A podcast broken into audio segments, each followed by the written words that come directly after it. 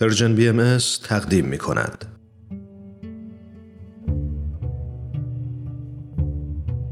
صد پرسش صد پاسخ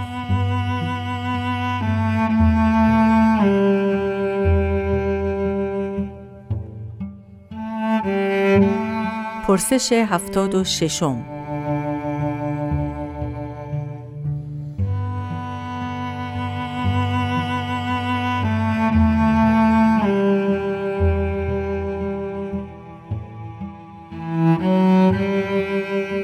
آیا بهاییان ادیان قبل از خود را قبول دارند؟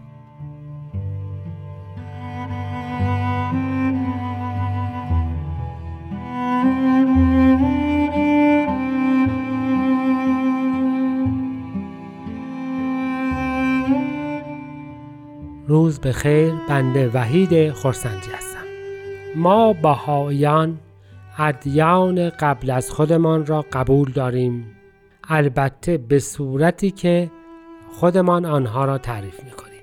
اصولا ادیان همیشه ادیان قبل از خود را تایید می کنند و در عین حال در تایید خود عواملی را مورد توجه قرار می دهند که جا برای دیانت جدید باز بشود. یعنی حضرت مسیح دیانت یهودی را تایید فرمودند. در بطن و بستر آن رشد کردند. تورات و کتب انبیا را پذیرفتند و به آن استناد کردند.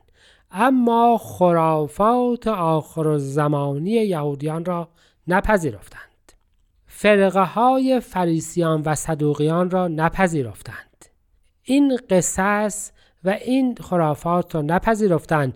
در بطن این قصص و خرافات و اون طبقه روحانی بسیار متعرض قدرتمند البته جایی برای دیانت جدید نبود. و صد البته که دیانت اسلام نیز یهود و مسیحیت را دیانت الهی دانست. حضرت موسی و حضرت عیسی را پیامبر خداوند دانست. ولی کلیسای کاتولیک فریسیان و روحانیون یهودی و خرافات آخر زمانی آنها را نپذیرفت. اگر میپذیرفت که وجود حضرت محمد باید به تایید علمای یهود و مسیح می رسید و دیانت جدید بازیچه دست علمای دیانت قبل می شد و البته که بسیار از قدرت خداوند چنین چیزی دور است. به همین معنا ما هم ادیان گذشته را قبول داریم. پیامبران قبل را مربیان عالم انسانی می‌دانیم. آنها را مربی می‌دانیم نه قاتل نه حاکم و نه از بین برنده اقوام دیگر.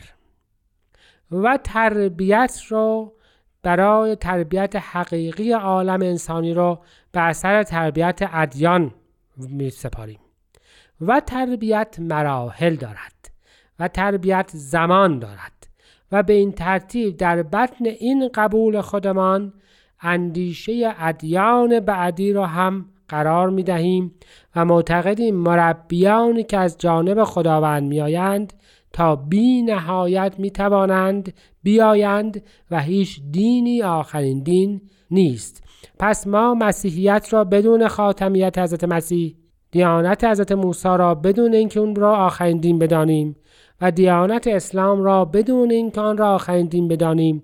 دیانت بودایی و برهمایی و زرتشتی را هم به همین ترتیب قبول داریم. همه ادیان دیانت قبلی خود را قبول دارند ولی از بستر آن به دنیای دیگری می روند و افق جدیدتری می گشایند و به این معنا ما هم ادیان قبل را قبول داریم. این مفهوم در دیانت بهایی به عنوان وحدت اساس ادیان مطرح است و معنای آن این است که چون ادیان الهی همه برای ترقی انسانی آمدند از جانب خداوند آمدند و پیامبرانشان هدفی جز تربیت و ترقی نفوس انسانی نداشتند به این معنا ادیان الهی واحدند هیچ کس نمی تواند یک دیانت را قبول بکند و دیانتی دیگر را رد بکند. و آن زمانی که درگیر برتری و بهتری و زمان و مکان و خرافات و قصص می‌شویم ما به مجموع اینها می‌گوییم که زواهر ادیان خرافات ادیان و حتی طبقه حاکمه ادیان و هیچ دینی این قسمت از دیانت قبل را قبول نکرده است که ما قبول بکنیم. یعنی ما اسلام را قبول داریم بدون اینکه قبول داشته باشیم که علمای اسلام تنها واسطه بین خداوند و مردمند و تنها راه فهم اسلام. مسیحیت را قبول داریم بدون اینکه معتقد باشیم که فقط از طریق کلیسای کاتولیک می شود مسیحیت را فهمید. یا کلیسای سیستم پروتستان یا ارتودکس یا هر فرقه دیگری و هر گروه روحانیت متمرکز دیگری. به همین ترتیب دیانت حضرت موسی و ادیان الهیه را از بد به پیدایش بشر قبول داریم. حضرت بها عبدالبها میفرمایند جزئیات تمدنی عالم از اثر تربیت انبیاء الهی است. یعنی هر دیاب ترقی که می‌بینیم به یک معنا بستر آن توسط دیانتی گذاشته شده است.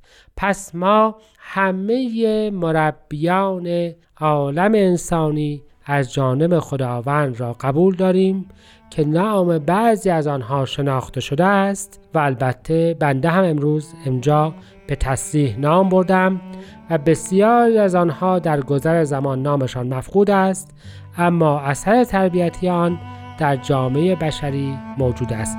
دیانت بهایی هدایت الهی را قبول دارد.